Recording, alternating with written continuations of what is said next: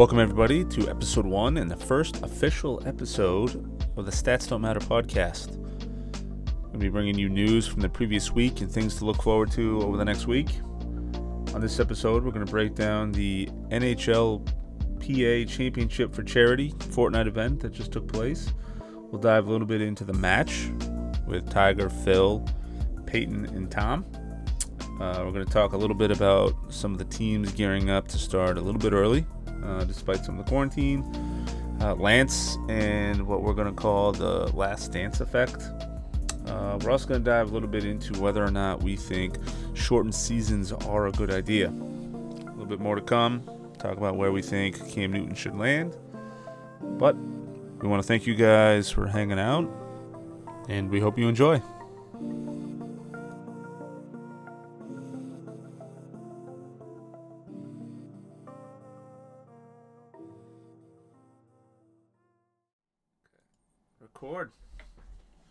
Everything's recording, baby. All right. Here we go. What what what is that? What is that saying? It, it goes like, uh, "Those who can't do coach, and those who can't coach podcast." So That's right. I guess this this is us. This is what we're doing. Getting First started, man. rest of our life. That's right. That's right. Long time coming. Something we both talked about doing for quite a while, and uh, why no no better time to do it than uh, when we're all locked inside our houses, growing weird mustaches. Introduce yourself, man. All right, what's going on, everyone? Sam Smith, uh, avid Seattle Seahawks fan, also an avid Boston Bruins fan, Boston Celtics fan, Boston Red Sox fan. Not a fan of that team that is at that stadium that's named after some razors that's out in Foxborough somewhere. Uh, I like, I like talking sports. I like craft beer. Uh, and to be honest, I, like hearing myself talk. So this is just a match made in heaven. Yeah, basically. Uh, Tim Cronin, pretty similar boat. Uh, sports fan for a very, very long time. Uh, grew up all over the place, so yeah, my heart's in a little bit of everywhere. I got some some love for some California teams, but dad being from Boston, the teams we always sat and watched together: Patriots, Bruins, Red Sox. Um, a little bit of basketball here or there. Uh, golf. I look forward to my Saturdays and Sundays when I can just clear a schedule and watch people far better than I'll ever be. Uh, amaze me with a, a piece of iron and a small plastic ball, but do you have like a caddy um, that like comes into your living room? Like maybe like your your son does it where he like he's the beverage cart and he comes up and he like says, "Dad, do you want want tr- a Bud Light or a Mich Ultra?" we so we tried uh, when we were younger. Uh, when he was a little younger, just to, you know, if I was watching, I if he came in the room, you know, get him involved a little bit. And from a young age, from the time he was about one, one and a half, uh, we've got pictures of him sitting down watching football, watching golf. Uh, just this last summer, warms my heart a little bit. Uh, my wife was out of the house. Uh, asked him what he felt like doing, and he said he wanted to watch baseball. So, as a dad, you're kind There of go. surprised. I was like, I'm sorry, what? Usually it's Wild Kratts or something. Uh, I was like, yes, yeah, absolutely. Uh, so I found a remote, put on the first game I could find, and it was, I think, like a Twins game, something like that.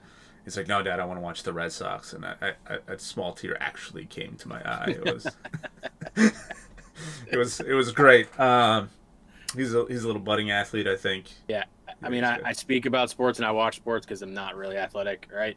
I tried out for one soccer team. Obviously, I didn't make it because, again, those who can't coach podcast. So Yeah. I, I didn't. I didn't ever make it uh, into the professional sports arena. Um, I, I do love running, but running hurts, and the, the earlier you realize that, the better off you're going to be. Yeah, yeah. Uh, I'm one of those that if you see me running, you should probably join me because something bad is happening wherever I'm coming from. Up next is the fast break. The fast break are the sports stories we think you need to know. We're going to start off with a recap of the NHL Fortnite for Charity Championships. Tim? Uh, this last Monday, uh, several of the NHL players across the league took part in a uh, what they call the NHL PA Open, which was a Fortnite tournament that followed up a tournament that they did last month. Um, last month, Vince Dunn and Jordan Kyrou both finished second uh, for that charity event. They both claimed $100,000 uh, that went to the charity they're choosing. Um, this last Monday, both of those players, with the addition of Robert Thomas, ended up taking first and won another hundred thousand dollars.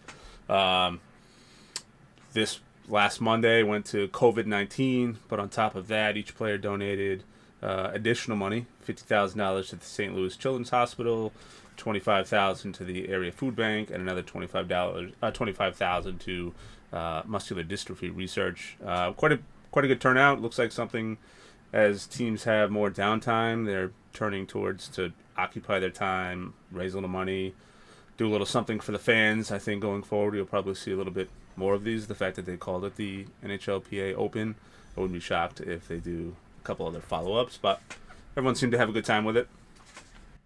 A million dollars, I think, raised in, in total. Yep. Give or take, right? This is crazy, right? The, the St. Louis Blues win the Stanley Cup last year, and now they're also winning like the, the Fortnite tournaments. Shut them down. Shut them down. We, this is this Guys is are good at everything. No, we can't do it. All right, so that's good. Next, we're going to get into the match. Yes, the match.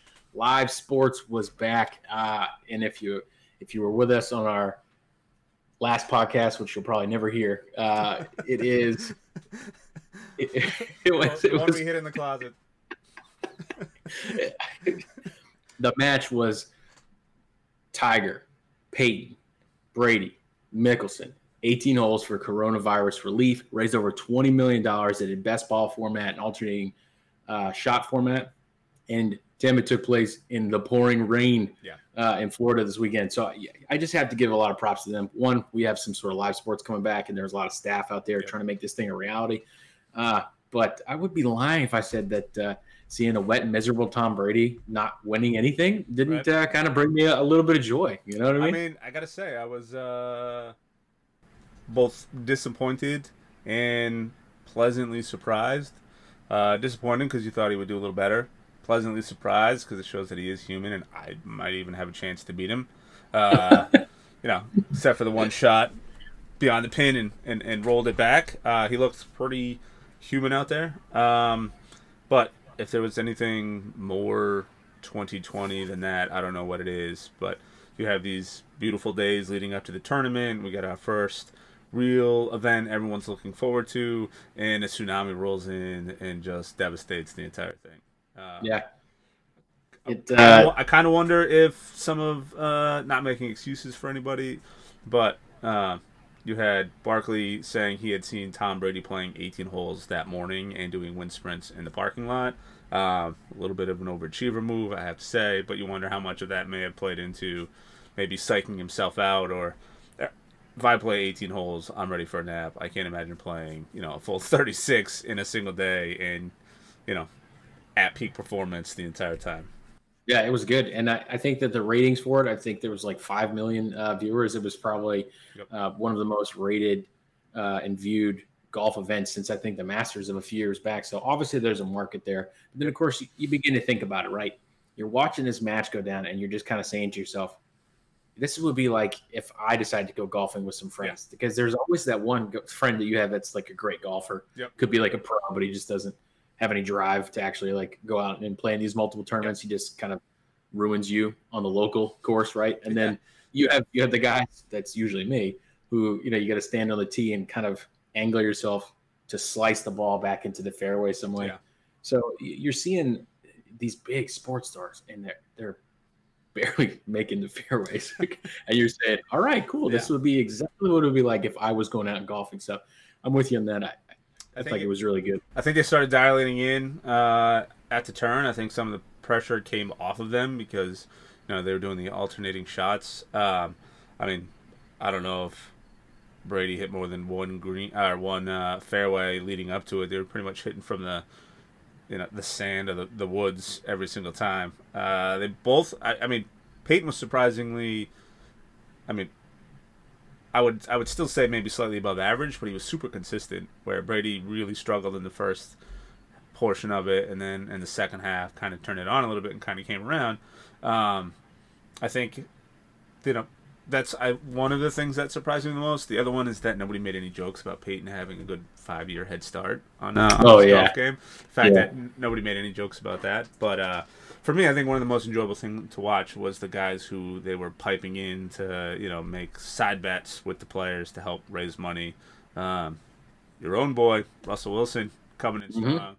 That Nine thousand meals. Yep. Yeah, that was cool, and the fact that uh, the only person not to make it within uh was it ten feet of the ten feet of the pin was Tiger, but that that was cool to see. I think Justin Thomas did a a, a great job filling in. You know, I know he's not a typical broadcaster, but given the circumstance, it was it was fun to have someone who's inside and buddy buddy with a lot of those guys who could, you know, not only poke fun but bring us a little bit of an insider view you don't normally get from a broadcaster. I think a lot of broadcasters tend to be very formal, uh, very sort of you know, professional. Not not professional because I think Justin Thomas is professional, but a different kind of professional, right? They they check the relationship side at the door a little bit, um, where JT was basically leading into you know how well he know. I think he gave Tiger like five different names throughout the match. It was it, it, was very entertaining. It was fun to watch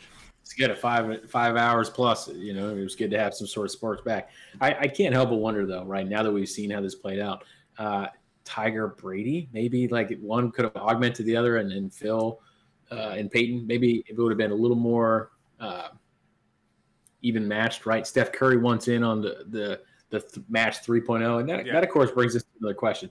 Obviously, since you know yeah. is the money, you got the viewers, you got to do another match, but you can't you can't give us Phil Tiger round three. Nah. Do we want to see it? Maybe, but there's got to be something else. So you, you got to think about this. We got to get some LPGA players in there, yep. right? You have the top golfers in the world right now, and Jin Young Ko, Brooke Henderson, yep. Hyo Joo Kim. But like, you, you, compare them with like Michelle Wie, Evan Longoria, Condoleezza Rice. I mean, these are celebrities that love to play golf. You yep. tell me no one's going to show up for that? I uh, I'm slightly hesitant to like go down the rabbit hole only because at what point does it just become another pro am?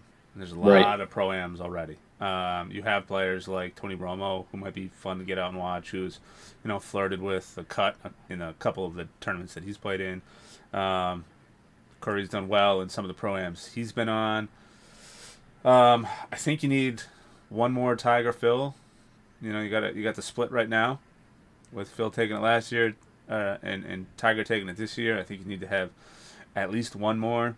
I wouldn't mind seeing Tom and, and Peyton come back out, but um, I think Curry could be a good one. I think you start going maybe maybe you alternate sports every year. Yeah, you could. And yeah. again, if, if we're looking for like relief efforts, obviously we don't, we don't just want to plan out. yeah. You know, there's another natural disaster. We're just yeah. gonna yeah, yeah put a golf, you know, tournament on top of it. That's not what we want to do. Uh, it's also but, it's it's tough to look at the total viewership this year. Well, I think it's always going to be a big draw. A lot of people were home. I know some states are loosening up with the, the COVID restrictions, but I think uh, everybody was just hungry for some form of competitive sports. You throw Peyton in the mix. Anytime you throw Tom Brady, love him or hate him, anytime he gets in the mix, he's going to generate a buzz. And then obviously you have Tiger, who by the way, looked amazing. I know it's his yeah, home course. I know there's no pressure because uh, you know it's a really low stakes game. Um, look phenomenal.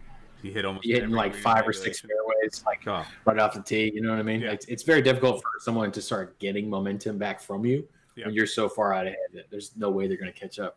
Yeah, and he had uh, there was a couple holes where, he, I mean, even on you know Brady's, you know, shot from the fairway um, Tiger al- still almost stole the round, uh, stole the hole from them, and lipped out from you know 25 feet out, 28 feet out, or something like that. So he looked he looked phenomenal. I, I, I hope it's an indicator of what's to come this season, but it, it at least gives you hope. I know he's going to take a lot of time off. He's going to play. I, I think he's going to skip everything in between majors, may even skip a couple majors, but um, it was a good tune-up round. I think some home some home field advantage, but still, it's always good when you go out there and get a dub, right? That's right.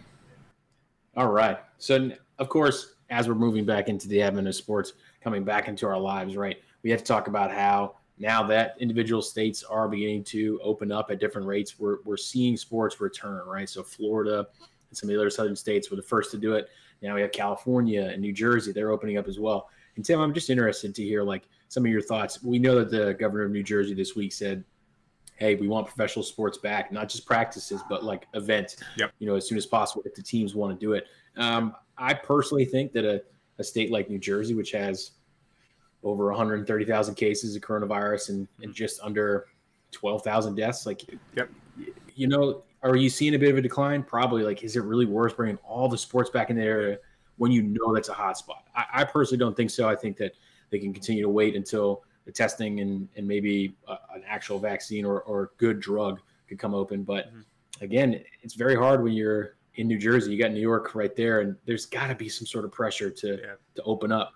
I think you gotta. It's tough, right? Because everyone's trying to balance, you know, economic stability, uh, personal lives, personal health, everything.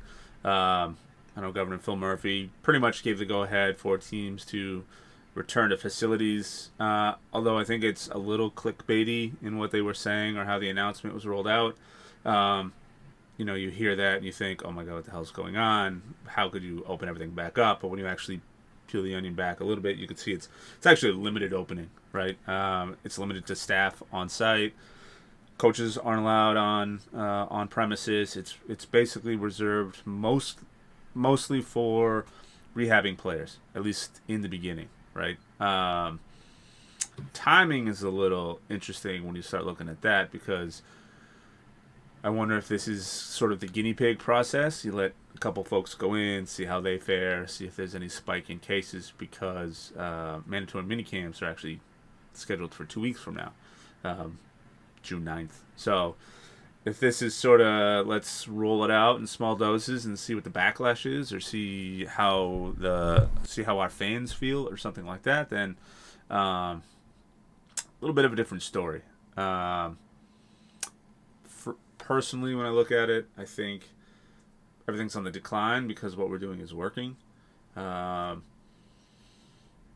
you start taking facilities and start filling them up with it because you know for every player there's probably four people there responsible for the player right? Especially if you're rehabbing you have the equipment guys there you have the medical guys there you have the various consultants the nutritionists you have the strength and conditioning coaches you have everybody who's also going to be there. So sure you try to limit it to x amount of players but there's been no talk on actual staff. Now I know there's a limit to how many people can be in the facility. I think it's like 25 or or, or so. Um, that's going to fill up with like two guys. So yeah. who's going to be there to enforce it for every one of those teams? Also, right? You have NHL teams, you have NBA teams, you have uh, across the board. You have teams in every sport. Is someone going to be standing out front, you know, with their clicker, like the guy at the front of the bar, counting how many people are going in and out?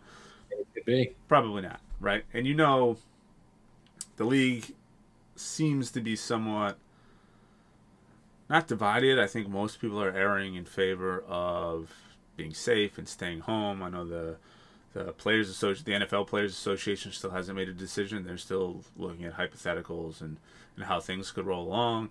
I know a lot of players are vocalizing how they don't feel comfortable playing. Some of them are, some of them aren't comfortable playing with the risk of getting sick and losing money on top of it. I think it impacts the NFL less than other teams who are having seasons that are cut short. Uh, you know, teams that are getting they're going to jump into playoffs. A lot of those teams might be looking at it a little differently. Like, you know, why am I putting myself on the line or my career on the line for less money? Which you know, you kind of get both sides of the argument. I know first responders are probably sitting there laughing at him, but you, you, you kind of get it. How many people are willing to take the risk for a, a small reward? And I think I'm also not sure the NFL season is going to start right away, so I don't know if I don't know why opening now would be a good time instead of pushing it out just at least a few more weeks just to see how the reopening goes. You're still seeing a slight upward trend, if not sort of a sort of a, a plateau as to where things are. But with states reopening, it runs the risk of climbing again, and yeah the last thing I think any team wants to be from a PR standpoint is the team that had you know half of its staff test positive for COVID because you decided, you know, let's get a couple weeks extra in, which really is going to have no impact on your. In fact, if anything, it'll have a negative impact on your bottom line because your preseason games, whenever you decide to open those, and your mini camps aren't going to have spectators. People aren't going to pay to come into those. Well, you may, but I think you're not going to get the same crowds as you used to. So it's not like it's a big revenue generating machine. It's just let's get the ball rolling. It's pretty much all yeah. it is. So and you got to think too, right? The Olympics, the, the the the once every four years pinnacle diamond event of the summer that usually takes place in the latter part of the summer. Said no, we're good. Yeah. So, I mean, if the world athletic stage decides to say we're gonna we're gonna punt this down the road for a year, Yep. it it seems to be almost like unequivocally American. That we're like, yeah, by the way, we're gonna open up and we're, Yeah. gonna take our lumps to get them. I mean, I know that's that's not exactly what they're doing, but it's hard not to see it that way. It's, it, I mean, it is. There's definitely been, you know, to get into the political side of things, but there's definitely been sort of a separation between the global ideology and the United States, right? The rest of the globe is like, no, let's just be safe because this could really turn into something big. And at first, the United States was very much on board, and then suddenly decided, like, you know, thanks to the help of social media and a couple uh, stories and documentaries that went around, now it seems at least half the population is like, nah, I'm over it. This is this isn't this isn't a big deal. So we'll we'll know if they decide to open up uh, sporting venues and people dive back in. Where we'll know we'll know pretty quickly what what that means. Yeah, indeed. All right, and the last uh, bit here we're going to get to in the uh, the fast break is the the Major League Baseball scheduling scenarios. Uh, you know, Tim, I just got to ask, like, 82 games or maybe less. Like, is this season worth saving? Depends on how you look at it. Um, I mean, 82 games. So baseball is a very very long season. 162 games is a really long time. The average attention span is so low now that most people aren't, aren't watching any more than maybe a handful of games. Unless you're a diehard fan, you're going to take in a lot. I still tend to watch a lot of baseball. I have a four year old who has already expressed his interest in baseball, specifically the Red Sox. Go team. Um, but if you look at it from a revenue standpoint, there is still a case to be made for salvaging uh, actual profits for the for the season, right? The way a lot of the contracts are built out, they'll still continue to make money. Um, not only for the league but for the teams as well. They have three major contracts that are out. Uh, it's who is it? It's ESPN, uh, Fox, and who's the other team? There's one other. There, there's one other team in the mix that's that's part of that. Um, but basically, each one of those major contracts brings in about one and a half billion dollars that gets spread along the teams, and then you have money that comes in through the central offices that also gets distributed out to the teams at about a billion dollars. So there's still plenty of money to be made. Uh, I think when you start looking at TV revenue just on a per team basis, that's when it starts to get a little bit more questionable, right? There are some teams that will make significantly more in television revenue for a season. Um, a lot of that likely won't get impacted because contractually they're still going to be paid out. Um, like a lot of the you know NESN, Yes networks, a lot of the the regional sports channels, they're they're going to be fine. Their their viewership's tied into cable subscribers and you know everyone's struggling a little bit right now so they're cutting down on some of those but for the most part that money is basically there but when you start looking at viewership ad revenue and things like that the numbers that separate the highest teams versus the lowest teams is pretty staggering and that's where you start to make a case where how much of an impact is that going to have on some of those bottom teams and is it really worth taking that risk? Now granted we're talking tens of millions of dollars and any tens of million dollars is better than no millions of dollars. Uh, the same way you know 82 games is better than zero games but Agreed. yeah, but for example, the the Dodgers bring in about two hundred and forty million dollars in television revenue every year. Um, they're by far the the highest team when it comes to television revenue. Right behind them is the Angels, and then the White Sox, and actually the Red Sox and Yankees are the the fourth and fifth, reverse Yankees, and then and then the Red Sox. Um, with the Red Sox bringing in about 104 million in annual revenue from television. But if you start going to the bottom of the barrel, you start looking at like the the Marlins and the Brewers. They're each around like 20 million dollars, and then it jumps to like 40 million dollars. So because of a lot of these teams that you know keep medical staff and take care of the the benefits and the health of these players, you get a significant portion of your team sick how much of that revenue gets lost on additional health care? How much of your staff gets sick do you have to then pick up? Um, I'm for the opening, right? I think I think any money is better than no money. I think any games are better than no games. Uh, and I know they are making some rule changes to help, I think, speed the game up, which would be a good experiment, I think, going forward.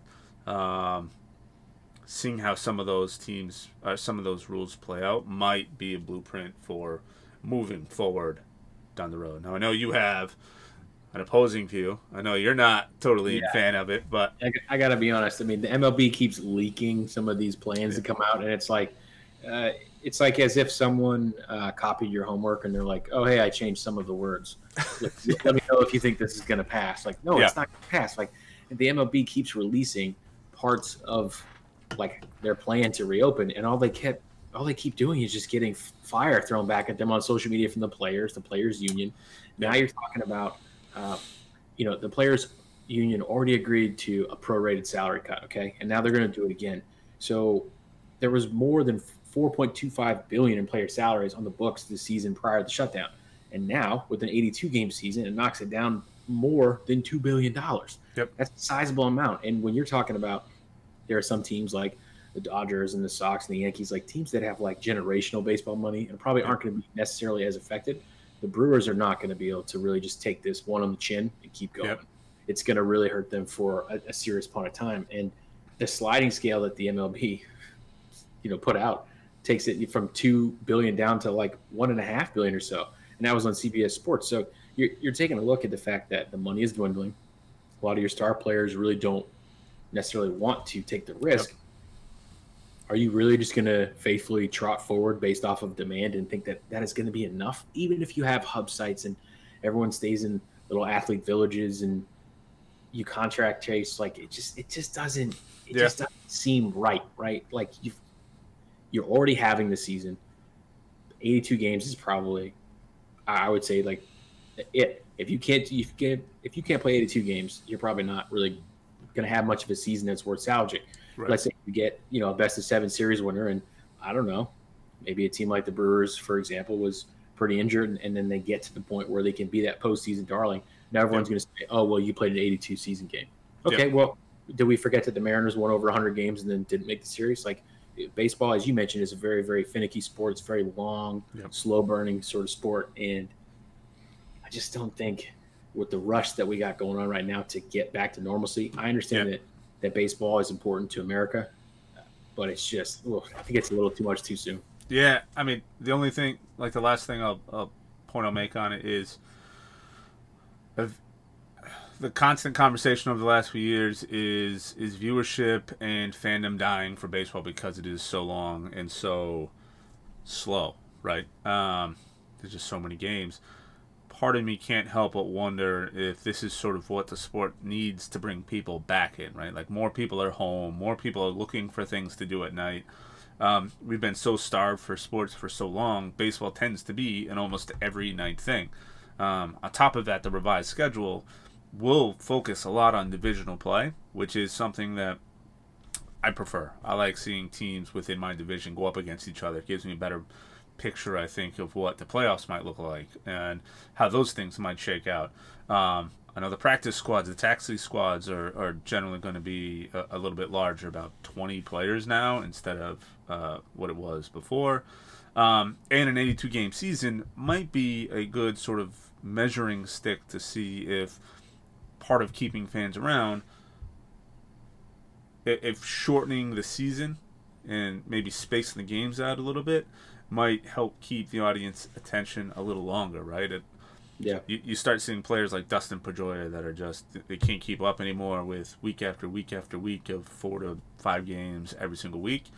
If this allows players to, I don't know, it's a separate debate and conversation with you know our baseball players, the same kind of athlete as a football player. I mean, no matter what you are doing, if you regular average Joe go out and swing a bat in your yard, you know, 400 times a week every week, eventually your arms are going to get sore. You're going to tear a muscle in your bicep. Your rotator cuff is going to get sore. Eventually, those things over long periods of time. That's not counting preseason. That's not counting training camp or uh, any of the training camps that they're in. It's just such a long time. I wonder if 82 games might ultimately end up being sort of a better season in general, and this would be good a good sort of test. I know owners and everyone trying to make seasons longer because of, of money, but I don't know if teams want to be playing into October or starting when they have to play around, you know, spring snow. Mm-hmm. So maybe maybe it'd be good uh, a good experiment. So I, I'm for it. Indeed. All right, that was the fast break. We think those are the stories you need to know. Feel free to do some more research on. So, yep. obviously, we're talking about sports opening back up. It's all good, right? The, the MLB is taking their crack at it, and the NHL just said, "Listen, we see what you did, MLB, and we're going to raise you." Right? And they went into this new competitive format, 24 playoff team setup, and using round robins, right? So in, in each conference, the teams are going to be seeded by points percentage. So the first one round robin. Top four teams play for the first round seeding, and regular season overtime rules are going to be in effect. And you get the qualifying round for the remaining eight teams play a best of five series to advance to the first round. Mm-hmm. Playoff overtime rules. Then the first and second round is format seeding versus bracket, and the series lengths is, is to be determined at this point. And then you have the conference finals and the Stanley Cup finals, best of seven. Now, I think, as a Boston Bruins fan, who is currently number one seed, this is this is real beneficial to them, right? Yeah if you take a look at in the East, right, you got the Tampa Bay Lightning, ugh, right behind them.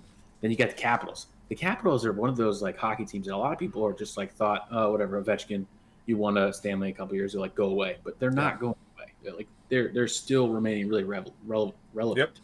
Yep. Um, and then of course in the West too, St. Louis, they just won last year, the, the, the number one seed.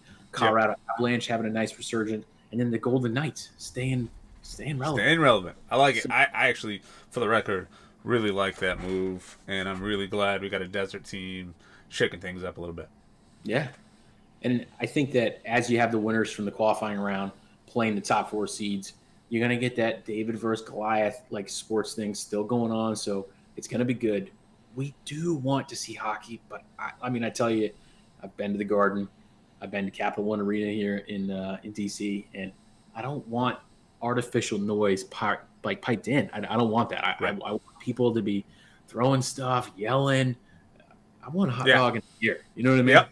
Yep. And I agree. I mean, I I hate the idea to be honest. I love hockey. Uh, in fact, I was going to wear this bright, terrible Bruins shirt tonight, but I can't fully dive into the homerism just yet. Um, but I'm not here for it. I'm not here for it. As much as I miss hockey, uh, I think there's been too much time off to go immediately into a tournament playoff style without any leading games. Um, you're basically asking teams to. I don't know what the lead in time will be for like practice weeks. Um, I know many of these locations are still under quarantine, so if they are practicing, they're doing it in their basements or, you know, on home ice arenas that they rent out or, or whatever, um, but they're not going to be in game shape the same way they would be if this was the tail end of a season, right? Um, flip side of that, you have injuries and players that could come back and play.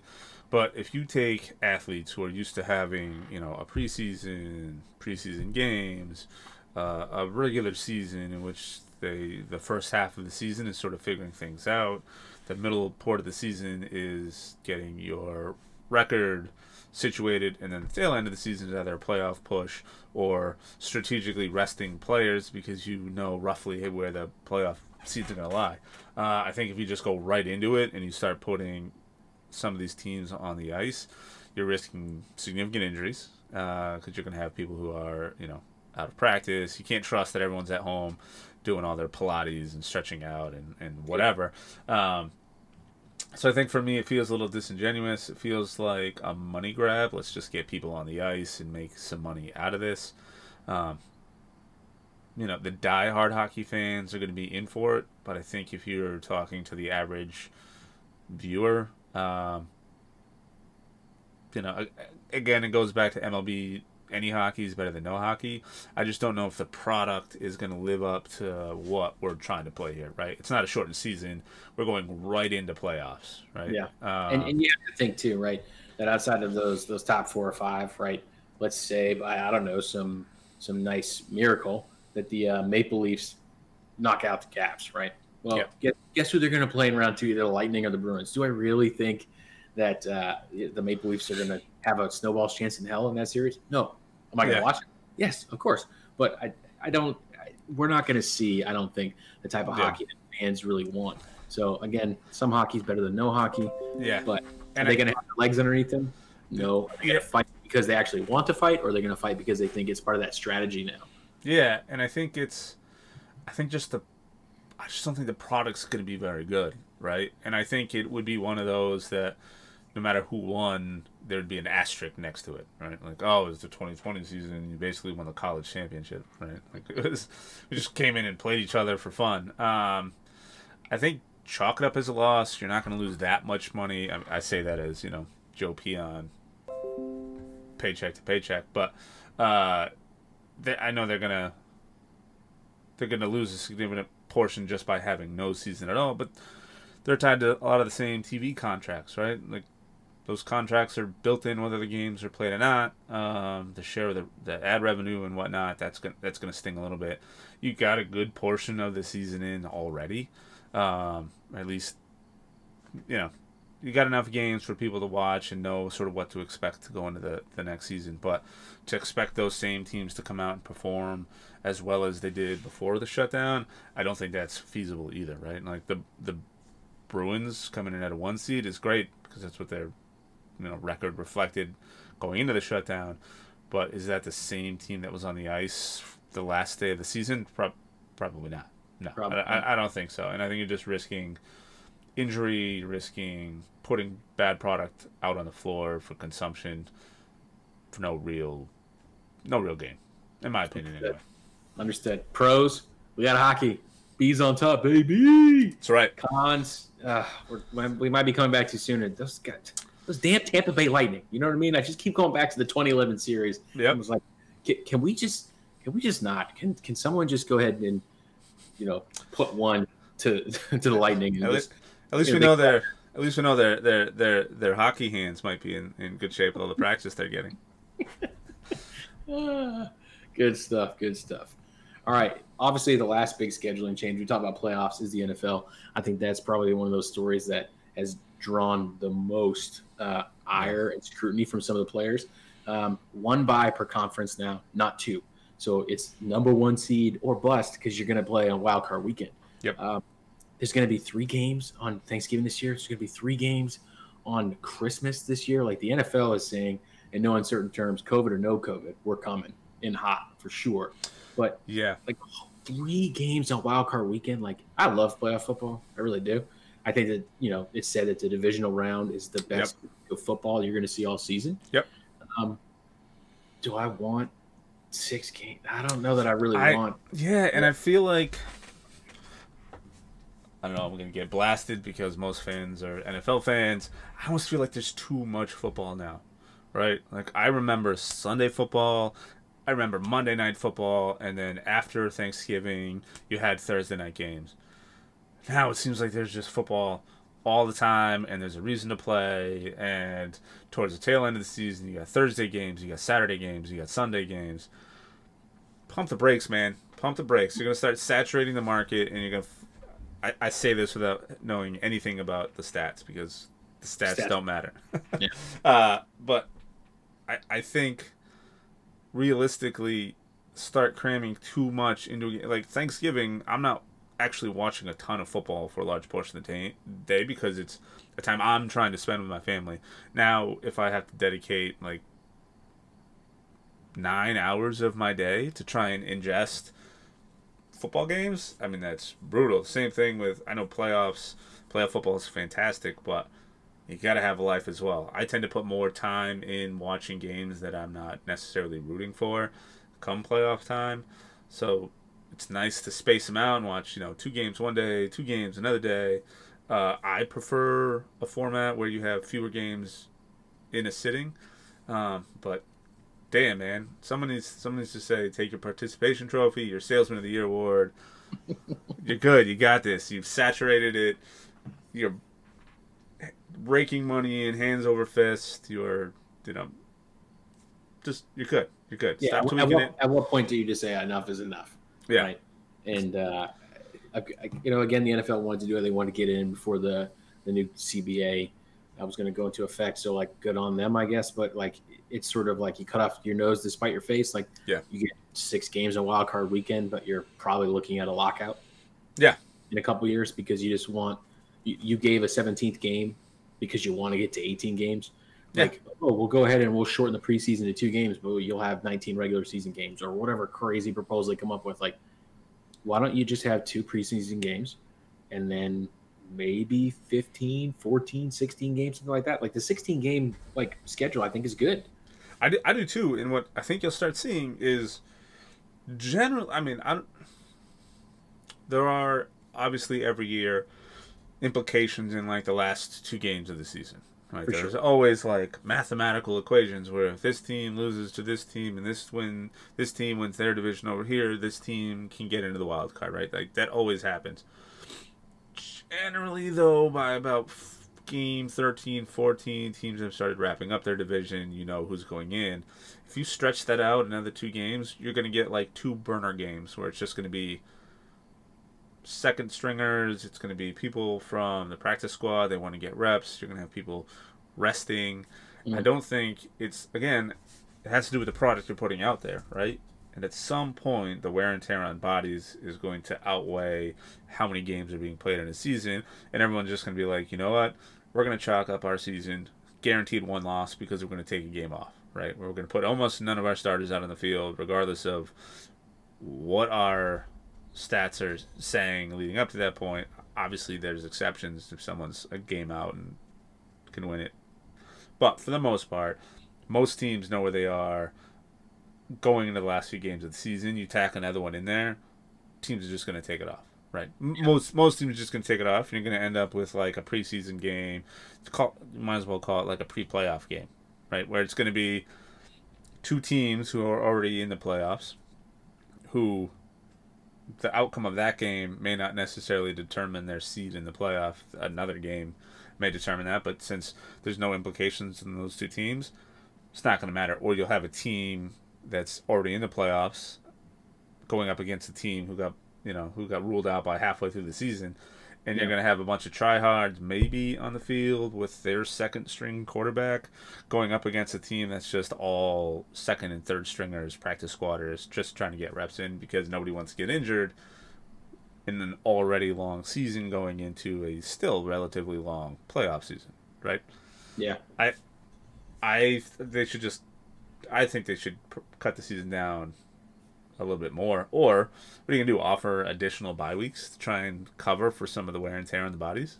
no, I think if you had an additional bye week, like that probably Just, could work. I think the players would probably be, you know, in agreement with that, wanting to do that. Uh, I don't think anyone would want any less time off. Uh, you know, you read a lot of the Players Tribune stories, and they talk about how their bodies are just so beat up by like week twelve or thirteen yeah. that it's like they're not even able to really fully practice until like Thursday Yep. You know what I mean? Like you got to think about that. Like you, you, put your life on the line for this game, a very very mm-hmm. violent game, and then Monday, Tuesday, Wednesday, you're not like you're a shell of yourself, and then Thursday, you're like ah, okay, got it.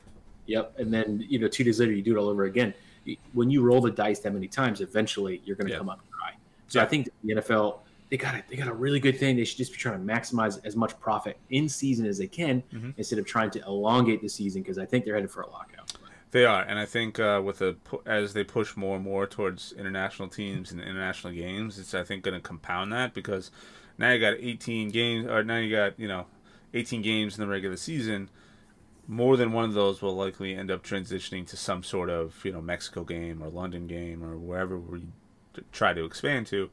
I think adding additional travel and it's just all of it seems very very long. And 18 weeks for a regular season that is a very very long time. I get it. You're only playing once, but man, that's four months of just getting beat up pl- without counting the playoffs. You include the playoffs. You're playing five months of football. That is incredible. You're you're competitive football because yeah. you only have like probably six or seven weeks where you're not really doing anything. But like, let's face it, if you're a franchise quarterback and you don't win the Super Bowl, you're probably in the office like a couple weeks later, right? Mm-hmm. You're probably going to be there at rookie minicamp, right? OTAs. Mm-hmm. You're probably going to be there for a lot of non-football activities, yep. anyways. Yeah, you can't. You factor in the two play, uh, the two preseason, plus you have the uh, required mandatory minicamps, and then you have your regular minicamps, and then you have your regular preseason practice even before. you're looking at like six months of football on someone's body in a league that's just getting harder and faster, and the hits are just like the physical specimens that are now playing this sport who are faster and stronger than they were even 10 years ago. I mean, if you go back and look at my, my favorite part is watching the NFL, you know, recaps of old games and seeing how fast players were, even on film back then till now. And it's almost like you're watching games in slow motion. It's not even it's not even the same thing anymore. So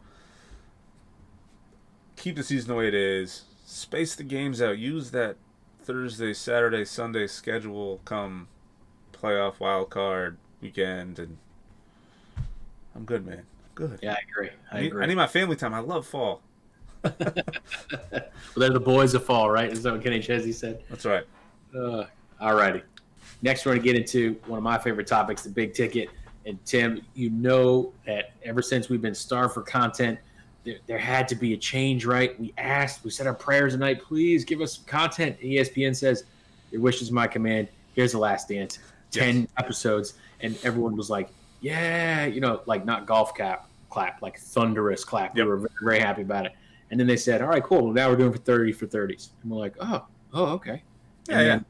Lance was dropped the other night. So for those of you who are not familiar with it, it's a it's a two part series spanning three hours and 22 minutes over two weeks time uh, about Lance Armstrong. And maybe you recall that he was a seven time winner of the Tour de France. Oh, but wait, none of those wins counted because he blood doped and then lied about it until he admitted on, on Oprah that he did use, uh, you know, doping methods to win. And now he's on it. Now he's on his redemption tour. Oh, and it's like that's the way that the documentary started. They're Like, you know, Lance is going to con- try and control his narrative, and and then the directors are having their own little battle with him. And I got to be honest, I got about halfway through the first episode, I'm just kind of like, wow, like yeah. not only is he not backing down, but he's like, he's really kind of sticking to his guns about these things. I think a lot of people will probably forget that when Lance Armstrong was winning these Tour de France's, he was like a beacon for like American strength. He was like a symbol, right? We were in two bloody wars. Cancer survivor. Yeah, he's a cancer survivor. This red-blooded American just beat international like people all over the courses. And and, and don't, don't get me wrong, the Tour de France is a is a fantastic, fantastic event. Cycling is a very very underrated sport, and what he did was amazing. Mm-hmm. But when you take a look at how he had to pretty much sell his soul to get there, I, I don't want to see another long protracted series where someone gets to control their own edit. Yeah, I mean, think about it like this: people say all the time, "Oh, I'm Type A." if we keep seeing documentaries like this on ESPN, I'm going to assume that A in Type A stands for asshole because that's yep. all they're doing. They're just trying to control their own edit and saying, "Oh, woe was me, but I did the best with what I could, I, I could have." I just, oh, yeah, you're, you're, you're sort of seeing a little bit of that same thing start happening with uh, with Jordan now that his documentary's over.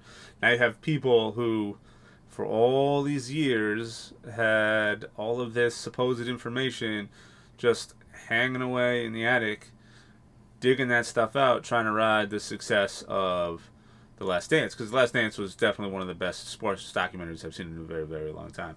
Um, but then you got the Isiah Thomas audio that just came out. You have people questioning the, the you know flu game, the flu game, and and it's. I think what you're going to get exposed to is that maybe not all of your bright shining stars are as nice a guys as what you expect them to be or what you think they are, and that success doesn't always equate to morality or the quality of the human being. Um, I think in Lance's case, he's a tough one, right? Because he was sort of the Tiger Woods to to cycling, where prior to Lance Armstrong, I bet most people could name a single racer that took play that even took part in the Tour de France, let alone won. And then when he started winning, everybody like I was watching, everybody I know was watching. It's all we were talking about. Uh, since he left, I could not name one one cyclist that has competed in any of those events. Now I, I agree. I think it's an underrated sport. It just doesn't have the same attention because there isn't this person that you can sort of while while I couldn't relate to a, a cancer surviving world champion cyclist, um, I, I definitely found interest in his story the same way Tiger Woods sort of brought a whole. Speaking of you know Type A semi assholes, uh, Tiger Woods is one of those that you know uh, before Tiger Woods, I'm sure people could name a couple marquee golfers that they heard in passing. You know, Phil Mickelson, uh, Vijay Singh, you know, guys that you have heard and you may have recognized their name. Phil Mickelson, you know, it, it can go back, but could you name like current players in any form of tournament? Probably not. Now that Tiger Woods came through, now most people have like two or three favors, uh, favorites, and it's led the way for the Ricky Fowlers and uh, every you know, kind of made golf cool again. And Lance did that very much for cycling. And then when you come out, the whole thing was a sham, and he's just a dirty cheater. I wrote him off. Like I had no interest in, in watching the documentary. I've never seen an interview with him where I haven't left being like, man, this guy is a douche. Like it is uh, pretty much for me. Like just he is what he is. He's very he's very arrogant. I know they roll out the sob story and the red carpet all at the same time, and it polarizes you one way or the other. But nah. Well, we got to think about it, right? Because now we're move, we're moving off Lance. It's second episode Sunday night, 9 p.m. ESPN. Go ahead and watch it. Uh, spoiler alert: you know what happens. Um, you know, it's not like you're not learning anything possibly new from that. Yeah. But then Tom Brady's already got a nine-part series for next year. The dude's not even retired yet. Tim, Yeah. talk to me about this. Why? Why does Tom need his own nine-part series? We got it. gotta- Got all the things. I know. I gotta agree with you. Actually, I think his story has been somewhat beaten to death. Right, like last, you know, last round, all the quarterbacks picked in front of him. You know, he's been on countless NFL top 100 players. The NFL did a story specifically on him and his draft pick. NESN has done it. I think ESPN has done 30 for 30s for him. Um, the only way I'm buying this is if it focuses heavily on the Patriots and the inside stuff. We, if I get the inside look that we get, you know, when Tom versus Time on Facebook came out, that was kind of cool. It gave you an inside look at you know his life, how he trained. If there was a blend of that, his career, and then you know, in the very same format, the other Patriots players, that I could kind of get on. But if it's just another sob story to success, look at me, I was the last pick, I'm jaded. I think there's still room to explore some of his, some of his mindset, some of his career. I mean, do I think they should have waited and done this several years down the road? Probably. I mean, uh, what are they going to do? Release like a 10 year anniversary edition of this story on whatever Blu-ray ty- type media that we have that'll have, you know, say he goes on and plays for another three years. He's on the cusp of breaking several more records, right? It's not inconceivable that he's going to win another Super Bowl. If he wins another Super Bowl and he has seven, that is a very historic achievement, especially going from New England to Tampa Bay. Like, I feel like that's something you want in a documentary. Now, are they going Yes. to maybe maybe they schedule the the shoot to wrap up after the the tail end of the season so they can you know throw that in there. Maybe it comes out as his sort of retirement story. Who knows? But I agree. I think it's a little early. Let the man have his career. Maybe he goes into Tampa Bay and just blows up. You can't backtrack now. You already told everybody you're doing it. Uh, Well, I- Right. I suppose you could, but yeah, Just let him let him ride it out a little bit. Let him It- let him go. I will say this: if we're gonna watch a, a, an almost ten part series on Tom Brady, you know, 199th pick to a six time Super Bowl champion, give me give me the 28 to three Super Bowl in like episode one, and then in episode eight, I want to watch him get his tail handed to him by the Philadelphia Eagles. And then you can find a way to sort of wrap that up. You don't even have to put Super Bowl 49 in there. We already know what happened. Nobody really, yeah, whatever. You know, we gave that to him. But you've got to pay attention to the fact that like if you're going to try and control your own narrative people are going to say all right we already saw what happened with jordan we're already taking it you know this criticism with lance tom don't do this to us Here, he'll he'll be a big measure because after Lance is Bruce Lee, And if Bruce Lee turns out to be an asshole, I'm not watching any more of them. I'm turning it off. I think I think one thing they need to do in the Tom Brady documentary is they have to address in a meaningful way any of the scandals that came up. For sure. For I, and I know like we can rehash this on another podcast, but I know there's only a few of them. It's not really. I know, I know, I know, and the, the the facts tend to just completely dissipate when people talk about those. You know, what transpired in each one of those events. Uh, I know you had like elementary school kids debunking. You know the ideal gas law. Yep. Yeah, like showing how it actually could happen. Um, but if they addressed those in a meaningful way, showed how they dealt with him internally, how he dealt with it, I think. Who am I kidding? Everyone's gonna watch it anyway. I'll oh, sure. I'll watch it five times. Uh, Not six. yeah, we'll see how the season goes. Um, but yeah, I think uh, I think I think they got to give him another few years before they go down that rabbit hole. So now we're talking about everyone having these sports documentaries, these nine, ten part series. Um, Tim, you got to have someone on the docket. There's got to be one person or a team or something. You say, listen, I want to know as much as I can about this this person in relative to their own sport. Uh, who do you got? Got to go, Mike Tyson, man. How do you not Mike make? Tyson? How do you how do you not make a documentary about a man who gets a tattoo on his face, adopts some tigers, and starts a movie career after? well, I mean, Tiger King tried, but they, they weren't they weren't good bare knuckle boxers no. apparently. Um, yeah, I think if you take into consideration the current standing of his career and sort of his outlook, he's sort of become this, you know, shining beacon of retribution in not only Hollywood but in sports where he's putting out highlight videos showing him boxing and people are you know grumbling about a comeback. He's not first. Let's get that out of the way. He's not going to come back. Uh, those those bags weren't punching back. Um, but I think uh, I think he had such a roller coaster of not only a career but a life. He started as a very poor kid. He used to walk old ladies home and beat them up in the elevator to, to rob them, and then ended up uh, finding some success with uh, boxing. Met a good trainer, literally skyrocketed to, to fame with some of the fastest knockouts that are still on record. Um, people used to buy pay per view by the millions just to see how quickly he would take someone down. Uh, and then you know, started with the death of his trainer and then the inception of Don King and, and how that relationship started.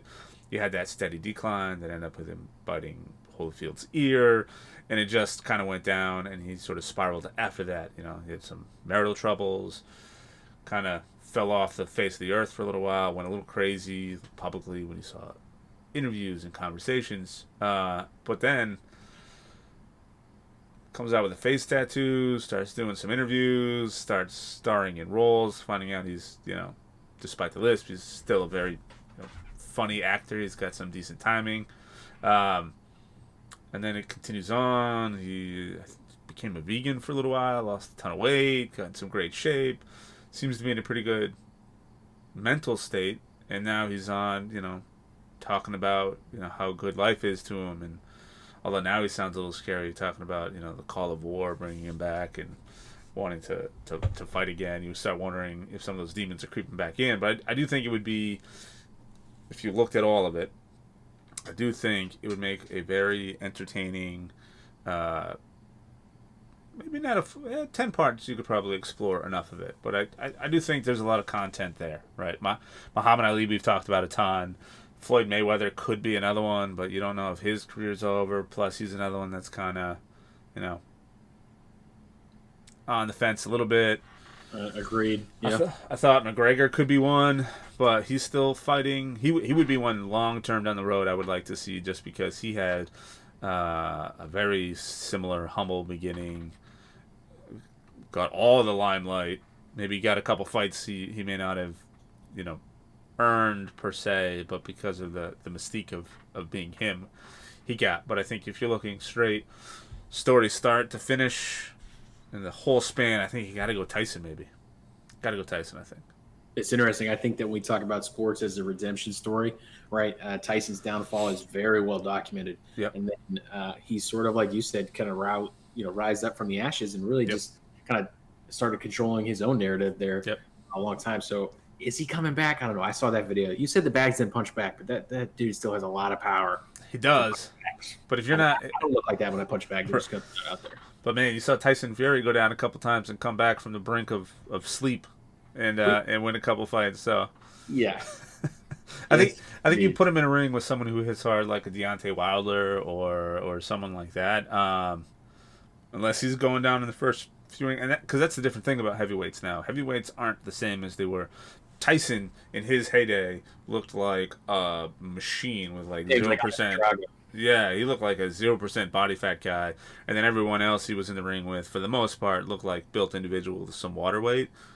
Now you look at you know everybody but Tyson Fury for the most part, and they're all you know six eight, seven one, two hundred and sixty pound just machines that can hit incredibly, incredibly hard. Uh, I think it's I I don't think so. I don't think if he comes back, it better be like start with an exhibition first, go with some no name, and, and take it from there. Yeah, definitely could do. All right. I got to be honest, though. I, I think it'd be cool to see boxing, but I think we're missing probably one of the, the crazy good stories of our time. And if we're to give Tommy B uh, and his six championships a nine part series, I'm going to I'm to get him my soapbox here. I'm just to go ahead and say it. We got to give the women's national team their own 10 part series. How in the world are we just going to let one Yeah. team that happened to win six championships over 18 years? How are we going to give them nine nine part episodes when you have the women's national team that's won five Olympic medals and has medaled eight out of the eight times they've gone to the World Cup? If you know, like when the men's national team won Olympic medal, you, you're I'm not even going to say it. You can look it up. It's Yeah. not for a long time. Yeah. Um, we Yeah, know yeah. they're not really good at qualifying either. Uh, look at the draw they have right now with the fight that, of of their sports lives by bringing in equal pay. They're just doing so much for the sport. Now, I actually did a little bit of research that the women's national team had a documentary that was narrated by Liev Schreiber that came out in 2005 called Dare to Dream. Mhm. It was 77 minutes. So Yeah. you think probably about six minutes for credit. So like Yeah. 71, right? Um, they also got a really super long 25 minute edit after their 2019 World Cup victory from FIFA. Uh, Lance is three hours and 22 minutes. So if Lance is going to get a few hours, I think that we can go ahead and just give one of the most dominant, prolific American sports teams their own 10 part series. If we're talking about controlling the narrative, there's no one that deserves it more than the women's national team because right now their narrative is getting dragged through the mud and the women's soccer team is doing everything they can. Right. And soccer as a whole is like, "Ah, well, you're not as good as men. Look at the stats. Right. Look at the stats. Look at how much they draw. Look at how they're changing the Yep. way sport is viewed. Look at the fact that outside of MLS, which is barely kind of really registering the needle right now, American soccer in in the rest of the world's eyes is not even like really viewed as like that no, serious. it's not even. No, that's why. Yeah. That's why MLS brings in like retired Premier League players and, and Euro players to help draw in play. Like Zlatan kicking it from, Mhm. kicking from that the half field line. Yep, Sir Wayne Rooney, all those, right? Now, th- this is the weird thing. Obviously, coronavirus shut down everything with the Olympics this year, but the women's team already won the Olympic qualifying tournament and the She Believes Cup. If you think for a second they weren't going to at least medal in the Olympics this year, you might want to get tested because even though you're giving them another year, look, Alex Morgan just had twins. She's going to come back. Yeah, the goalie retired, the coach changed. You don't think they're going to take this year to go out and just go ahead and reload the team and come Yeah. back out? the the women's national soccer team is the boogeyman of the international soccer like world for Mhm. women. That's I, I mean I'm I'm all about it. Yeah, They- I, I think I think you're uh, I think you're right. Although I think it's different. Uh, and the reason I say different is each one of these documentaries are highlighting an individual. If you look at how many of those championships were won by individual, like the same group of individuals, right? There have been some who have been for a lot of those games, but if you look at one championship or one medal and you space it across all of them, the team evolves and changes. Like you said, the the goalie, for example, just changed. So I think, I believe it.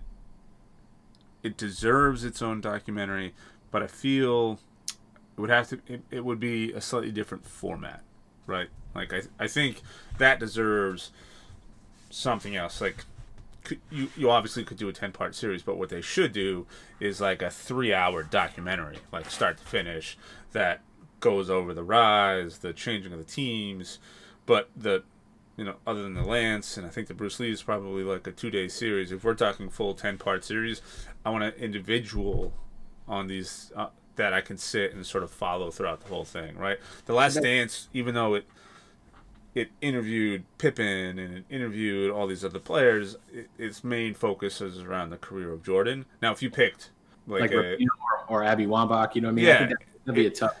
yeah, so if you picked one of them and based the documentary around them, but shed light on the success as a whole, I think that is also very intriguing. I, I think that you're right; they're very underrepresented, they're underpaid, they deserve to be part of more of the conversation of what's happening. I think this year you saw a lot of that start to happen, right? Like there were a lot of movements that happened over the last few years that helped sort of uh, bring that into the limelight. And then you had the very And public suing. Yeah, you had the very public lawsuits.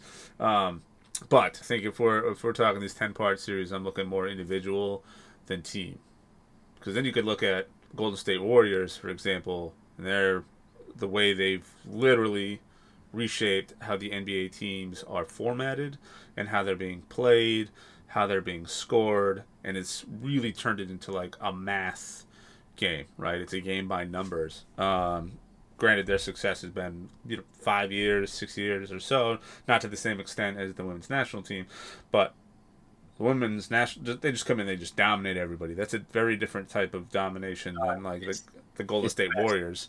I, Yeah. I just want to see. I just want to see another trailer of Rapinoe just doing the um, "Are you not entertained?" dance. Like everyone thought was like so not good sportsmanship. I'm like, Yeah, please, it, they're they're. Have you watched the taking men's game much flack at once? home. Yeah. Yeah.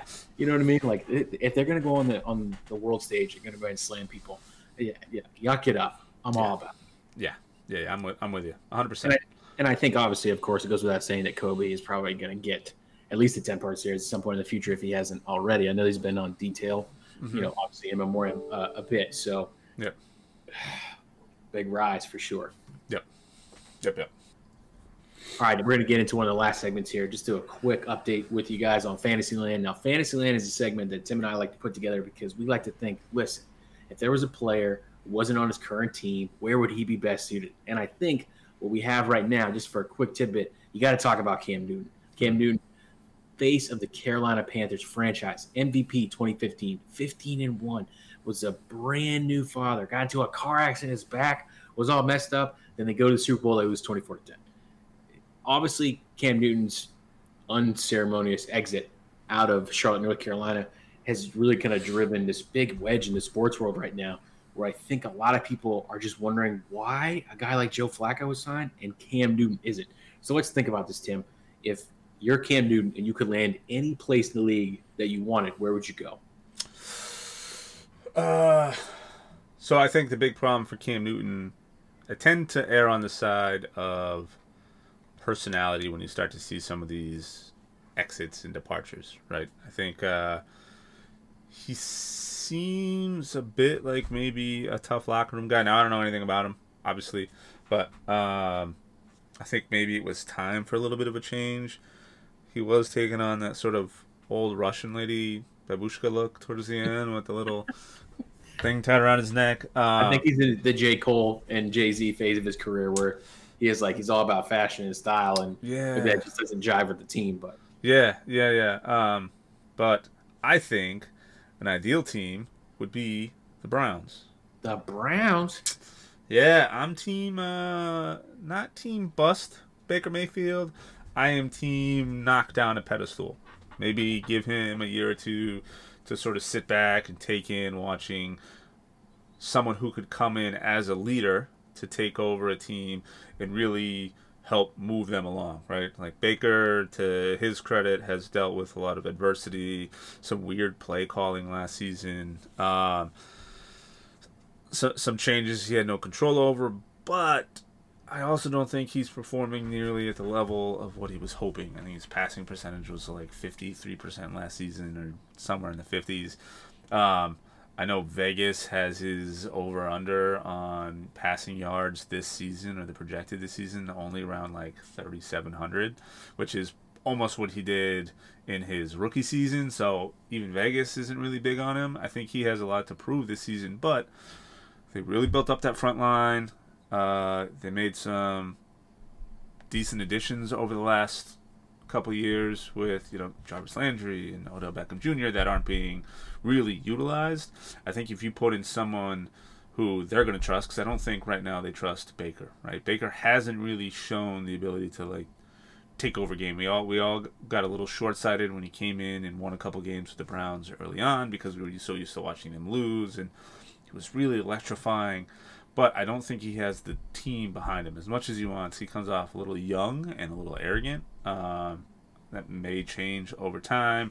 I could see him evolving a little bit into like an Aaron Rodgers type player. Where he's got that little bit of edge, but a little bit of flair maybe. But he, I don't think the skill is going to be there. But as far as personality, I think Cam on that team with their sort of revised starting line and some of those receivers, I think that'd be pretty potent. I think. What do you do, think they would go like 10 6, 11 and 5? Uh, depend. I think if we assume that Baker Mayfield is a seven to nine, or an eight and eight, or a nine and seven. Yeah, I think a decent quarterback on that team guarantees you at least a five hundred. Um, I'd probably, I'd probably land in around like the eleven and five range. Uh, I think because it's a, it's a tough division. You got Big Ben coming back. Yep. You obviously have um, you know the MVP from last year. Yep. Uh, in Lamar Jackson. Uh, Joe Burrow now starting that division too. Like no real game is going to be yeah a gimme. No, but I think you've seen sort of the team developing around the passing running quarterback, right? I think you know a lot of the draft picks this year were very much in that same sort of vein. Guys who could throw the ball but could also scramble and move. So immediately when you look at that team, you think threats all over the field as far as passing goes, but a guy who can't get them the ball, right? You put in somebody who can conceivably get to, not that Cam Newton's the most accurate guy. I know there's a lot of questions on his shoulder and, and his health. He's been injured the last two seasons and hasn't even finished the season, um, which I think also plays into it. Maybe there's more there than what we are privy to in the public. I know he's showing all of his workout videos. He's in, he appears to be in great shape, but he is very injury prone right now. But you bring a guy like that in who can make some of those passes, but can also move pretty well. Um, I think I think it'd be pretty dangerous. My, my second team was going to be the Patriots, uh, but that's not a dream I would like to. I don't even want to envision that. But take him and throw him on a team that's historically been very much pass heavy. Keep the pass heavy scheme, but mix in a quarterback that can move changes up the I mean an already somewhat weak division, but makes the threat of that even more because obviously we know Tom Brady couldn't move to save his life, um, but I don't think game, Cam Newton has the same game sense or game awareness that Tom Brady did. So there'd be there'd be a trade off, but I'm going yeah. I'm going Browns. Baker Baker's got a lot to prove this season. Yeah, um, does. Yeah. I think to the you have to take a look if you haven't had a chance to watch the All or Nothing series on Amazon Prime. Mm-hmm. Uh, if you watch that series, it, you're going to learn so much more. It's sort of like Hard Knocks, but it's like mm-hmm. it's not the, the, production value is similar, but I really like the the grittiness. Like you're going to get the grittiness with Hard Knocks, like this last season. It was just Gruden just mm-hmm. dropping the f bomb all over the place. But when you watch All or Nothing, you see the team as it progresses through the season, not mm-hmm. just getting ready for the season. Right, right, I feel like you see a different side of it. Um, Cam's part in the Panthers All Nothing season you know, juxtaposition against Luke Kuechly's and Ron Rivera and Thomas Davis was like, I, I had an idea about Cam, and that that season kind of broke it for me. So mm-hmm. when I'm thinking about landing spots for him, you say the Browns, but I'm I'm saying we're already in the South in Charlotte. Let's just keep going more south. Let's go ahead and go to Florida, Jacksonville Jaguars. What's up? Blake Bortles, it was cool. It didn't work out. You right. almost went to the Super Bowl, but you didn't because on fourth and 15, you had to trust a receiver to beat Stephon Gilmore. But we're not going to talk about that. Blake Bortles is no longer with the team. Right. Yep. Gardner Minshew came in, won some games. Then Nick Foles started, didn't win some games. Then he left town. So Gardner Minshew's your guy. Okay. Yeah. The coach is on the hot seat, right? let's think about this. If Cam Newton goes to the Jags, is is it going to be a 13 and 3 team immediately? No. Is the are the Jacksonville Jaguars a 13 and 3 squad right now with Gardner Minshew? No. No.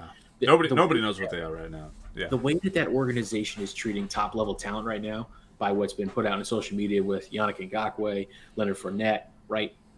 You need a win. You need a PR win, and you need a guy who can come in and win. And all the same points you're talking about, how Cam can bring that team together and make the most out of the talent that he has. It's got to be Jacksonville. Mhm. Look, they they're bringing in Tyler Eifert. Mhm. They got Chris Thompson. Let me just remind you, in 2015 when they went 15 and one, they had Greg Olsen, Jonathan Stewart who pounded it, you know, up the middle, and then they had guys that could catch slant passes and just go crazy all over the place. Right. That just seems like if you're trying to get back to something, that's got to be it. Yep. So, the backup quarterback right now for the Jacksonville Jaguars is Mike Glennon. We don't really need to go further than that to let you know that like there's nothing that Cam couldn't do that Glennon doesn't. do Yeah. Right. Now Right? He, he couldn't even stay on the Raiders.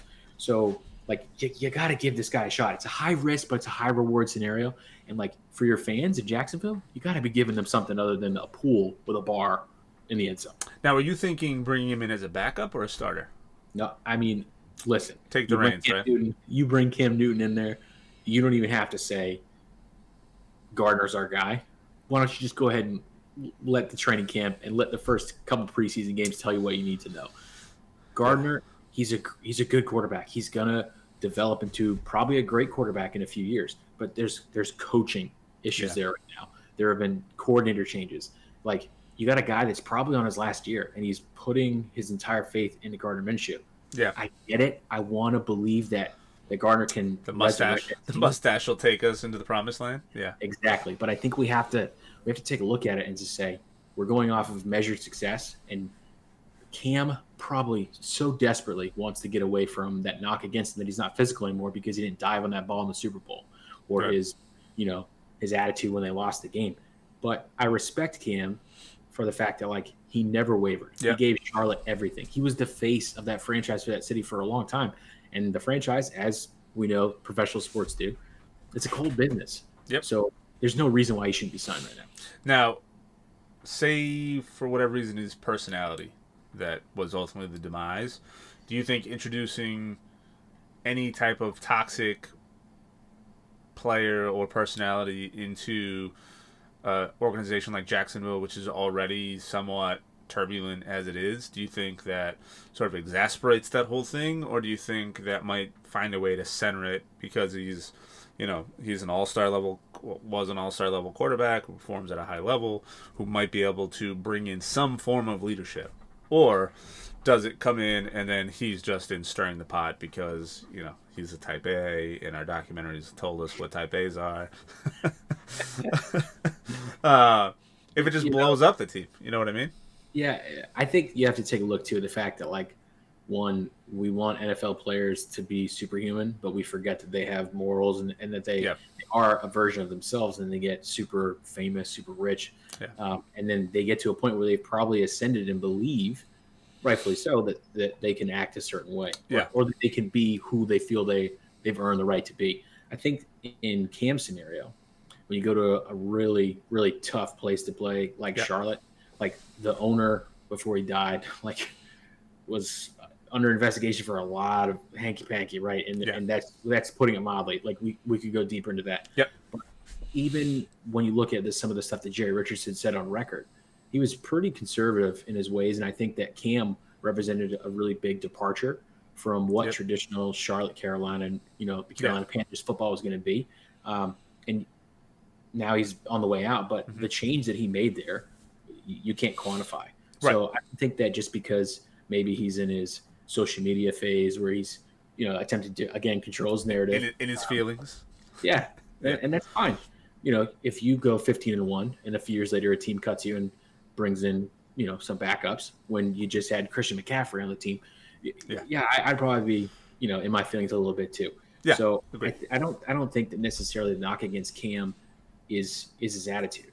I think that if anyone had to go through back to back season ending surgeries, uh, their foot and everything, and you just keep getting labeled as you know you're Toxic, you're a weak person, yeah, or a toxic, like that, that's gonna have effect on anyone. And I just think that A, he deserves a fresh start. Yep. And B, if Jacksonville really wants to make waves in the division, right? Because the AFC South now, like the Texans, even though they keep like playing crazy Rubik's Cube combinations, they still got Deshaun Watson.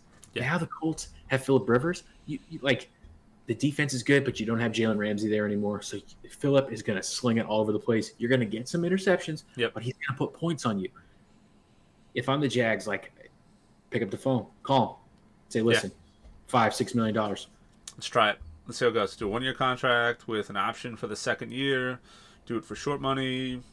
Although your fans being in the South may burn your facility down if you chase that mustache out of the out of that stadium. Uh, he is like he is a staple of the South right now. But he is. Yeah. He was a staple of uh, Eastern Washington too. So yeah, yeah, yeah. But Spokane, stand up. All right. This is probably my favorite part of of the pod right here. This is called parting cheers slash what's in my cup. Right. Uh, Tim, myself, huge craft beer fans. Probably an understatement. So we're gonna go ahead and share with you the beers that we're drinking right now. Hopefully, you can acquire them legally or through other manners. if if if you have friends who know who know people who know people who and buy I beer from people, yeah, yeah. said, Um, yeah, so I'm actually keeping it a little bit local with a new brewery that just opened up uh, in Broomfield, Massachusetts. Um, it's called Oakholm Brewing. Uh, I think it's Broomfield. Oh, Brookfield, Massachusetts. Uh, slight spoiler alert. Um, my sister-in-law's brother just started this place. Uh, he has this whole farm. Uh, they want to do weddings out of and all these things, and he decided he was going to open up a brewery surprisingly good for one of their first offerings. Their IPAs are um, pretty good. I would put them up with a lot of like the local breweries around here, but their stout is phenomenal. And for me, it is always stout season, so I'm drinking their cows over the moon uh, milk stout. Very nice. Very nice. I am drinking probably, I guess you could say, like the one of the quintessential Portland, Maine beers, uh, a subby substance, Mhm. right? As it's affectionately known by Bissell Brothers. Um, one thing that I just love about this beer is that sort of like all of like the great beers, it just tastes the same every time that you have it, Yep. and it's like no matter where it goes, it just generates its own hype. Um, I remember when Chelsea and I moved out of Maine. And there you go, you got the glass. Uh, we moved out of Maine in 2014 uh, with the army to head out west. You know, you know, we land there and everyone's like, "You're from Maine." Well, you must have had Bissell, and I'm like, "There's a bear shit in the woods." Of course I have. And they're like, "Yeah, but can you give me substance?" And I was like, "How do you know about substance?" This was 2014. Yeah. it was already big, you know, on the East Coast, anyways. And uh, now that like they're pouring at festivals, and anytime I get I can find somebody around, here, it's like I, I gotta grab it. Yep. I know better. Is it a, is it a, else sh- to is it a shelf beer for you now? Like, can you go and buy it on a shelf down there? Um, so there are some places down here that that do get it um, in like waves. Got it. Wow. I don't even get in Connecticut. It's amazing. I think Yeah. I think they're doing what I've been saying Treehouse needs to do for a long time, which is distribute out of like go two states out and beyond and distribute from there because all of these breweries are losing so much money on the secondary market right like Mhm. people are coming in and they're buying their beers and then they're going and hawking them online right like I, I won't give the names of any beer groups but i know of a couple beer groups where you can go on and, and acquire some for either straight muling fees or sort of some of these janky sort of uh, auctioning systems that exist out there. But um, I think if they were to capitalize on some of the distribution while still keeping the local distribution available, which I actually think Treehouse is moving in that direction, if I had to guess. Only Yeah. because I know it's available at Gillette now. Like if you go in and you're in the VIP. get, get Hetty at Gillette too in, in certain parts. Yeah, yeah, it's their like VIP section. Like if you pay a million dollars to get in to watch a, a Chiefs Pats game, you can probably get some Treehouse. Um, but I heard that head brewer wants to further expand their operation, which if you haven't been up there recently is already insane. And with them and their bread and butter being the, the availability of fresh beer, if they're not selling out every day now, and it's pushing it out a week, beer snobs, you know, they're already sort of poo-pooing on Treehouse's new facilities as they do anytime someone expands. Oh, Yeah. it's oh, it's the water, or it's no, it's the same thing. You've just ha- your palate has modified a little bit since you started drinking them. It's the same beer. Um, I hope they do. It'd be nice down here in Connecticut. I know they're opening up a farmhouse style brewery here in Connecticut. So is Trillium. Um, Man, it's like if you take a look at the at the Massachusetts beer scene, especially in the last year, it is like warfare. Yeah. Right. It, it's an arms race. Like Yep. to as much not shelf space, but as like actual real estate as you possibly can. Um, I remember getting like beers from Trillium, like you know, on the on their street side. I think like in Canton. Yep. Uh, and now like they have like the one Trillium place with the uh, with the kitchen and the whole, whole Yeah. seating area, and it's just like you have Lord Hobo that's like blowing up too, trying to just like put as much beer as possible in as many places as possible. Yeah. Outdoor beer gardens, like it's it's crazy. Trillium has two beer gardens now. Uh, I mean, I'm I'm all for it. They all seem to be pretty uh, pretty supportive of each other. I know. So I worked at a brewery for a little bit, and I know we helped a lot of the bigger breweries, and some of those other breweries helped us out. You know, someone called hops are incredibly expensive and usually cron- contracted out for a couple years. So if someone was trying to brew something and they had uh, you know an issue and they needed more hops, sometimes they would call and and whatnot. So it's good to see it's supportive. You kind of wonder when the bubble is going to burst because this many breweries, Breweries yeah, just gotta come. If COVID doesn't sort of really put a, a ding on this, you kind of wonder what will. yeah, and I wonder. I, all I think it's going to do is sort of re- maybe hit the reset button a little bit for you know some breweries are going to go under, but I think new ones are going to pop up in its place. I wonder, and you you got to th- sort of a weird thing when you step back and you look at like the wine industry. How many wines are out there that I never see anyone buy, yet they're always out there? And you wonder if beer is going to be the same way. Like there's always somewhat enough of a revenue stream to keep these places open. I no idea, but it's it, it's felt like a bubble for like ten years now, and I keep waiting for it to just collapse. But here we are, new breweries opening pretty much every day. I mean, innovation Case in point. got to go somewhere, right? Yeah, yeah. Quick tip for the listeners though if you ever fly into uh, logan international right and you decide to say listen i got some time to kill um, maybe you're staying by the airport maybe you're not you can go ahead and take the silver line for free to courthouse square walk up the stairs two blocks over trillium there you go Yep. welcome We'll give you we'll give you a checklist next time. You got to hit up Lamplighter when you're up there next time. If you haven't been up there, Lamplighter's phenomenal. Uh, there's I mean there's a ton up there. We could spend Exhibit A is another one that's in the southern part of Massachusetts. They're phenomenal. Um, Weymouth, uh, East Weymouth has a new brewery called Vitamin Sea that uh, I have not yet had a bad beer from. Hmm. Um, speaking of which, any you want any of us to talk about your beer? Uh, feel free to uh, pass them along. We will uh, be glad to enjoy some and talk about it. Um, sure will yep and we'll be sure to give info, you have nothing to say bad about it. yeah, and we will give honest opinions on it, um, no matter where it comes from. We'll we'll take the barstool pizza approach. what that that's what I do when I like when I rate beers on Untappd. I do one sip, right? Mm. You got to sip it a couple times, take one nice long sip. It's funny because like everyone will look at me and they say, "What the hell are you doing?" I'm like, you know how Barstool does their one bite. This is this is my one bite. Yeah, yeah.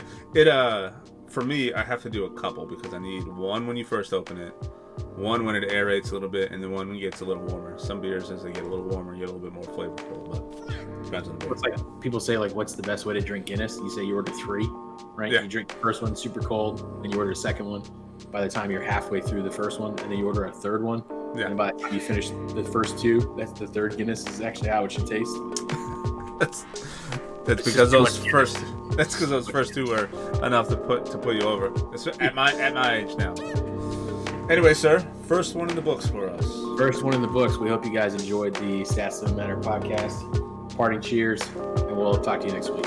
Cheers, guys.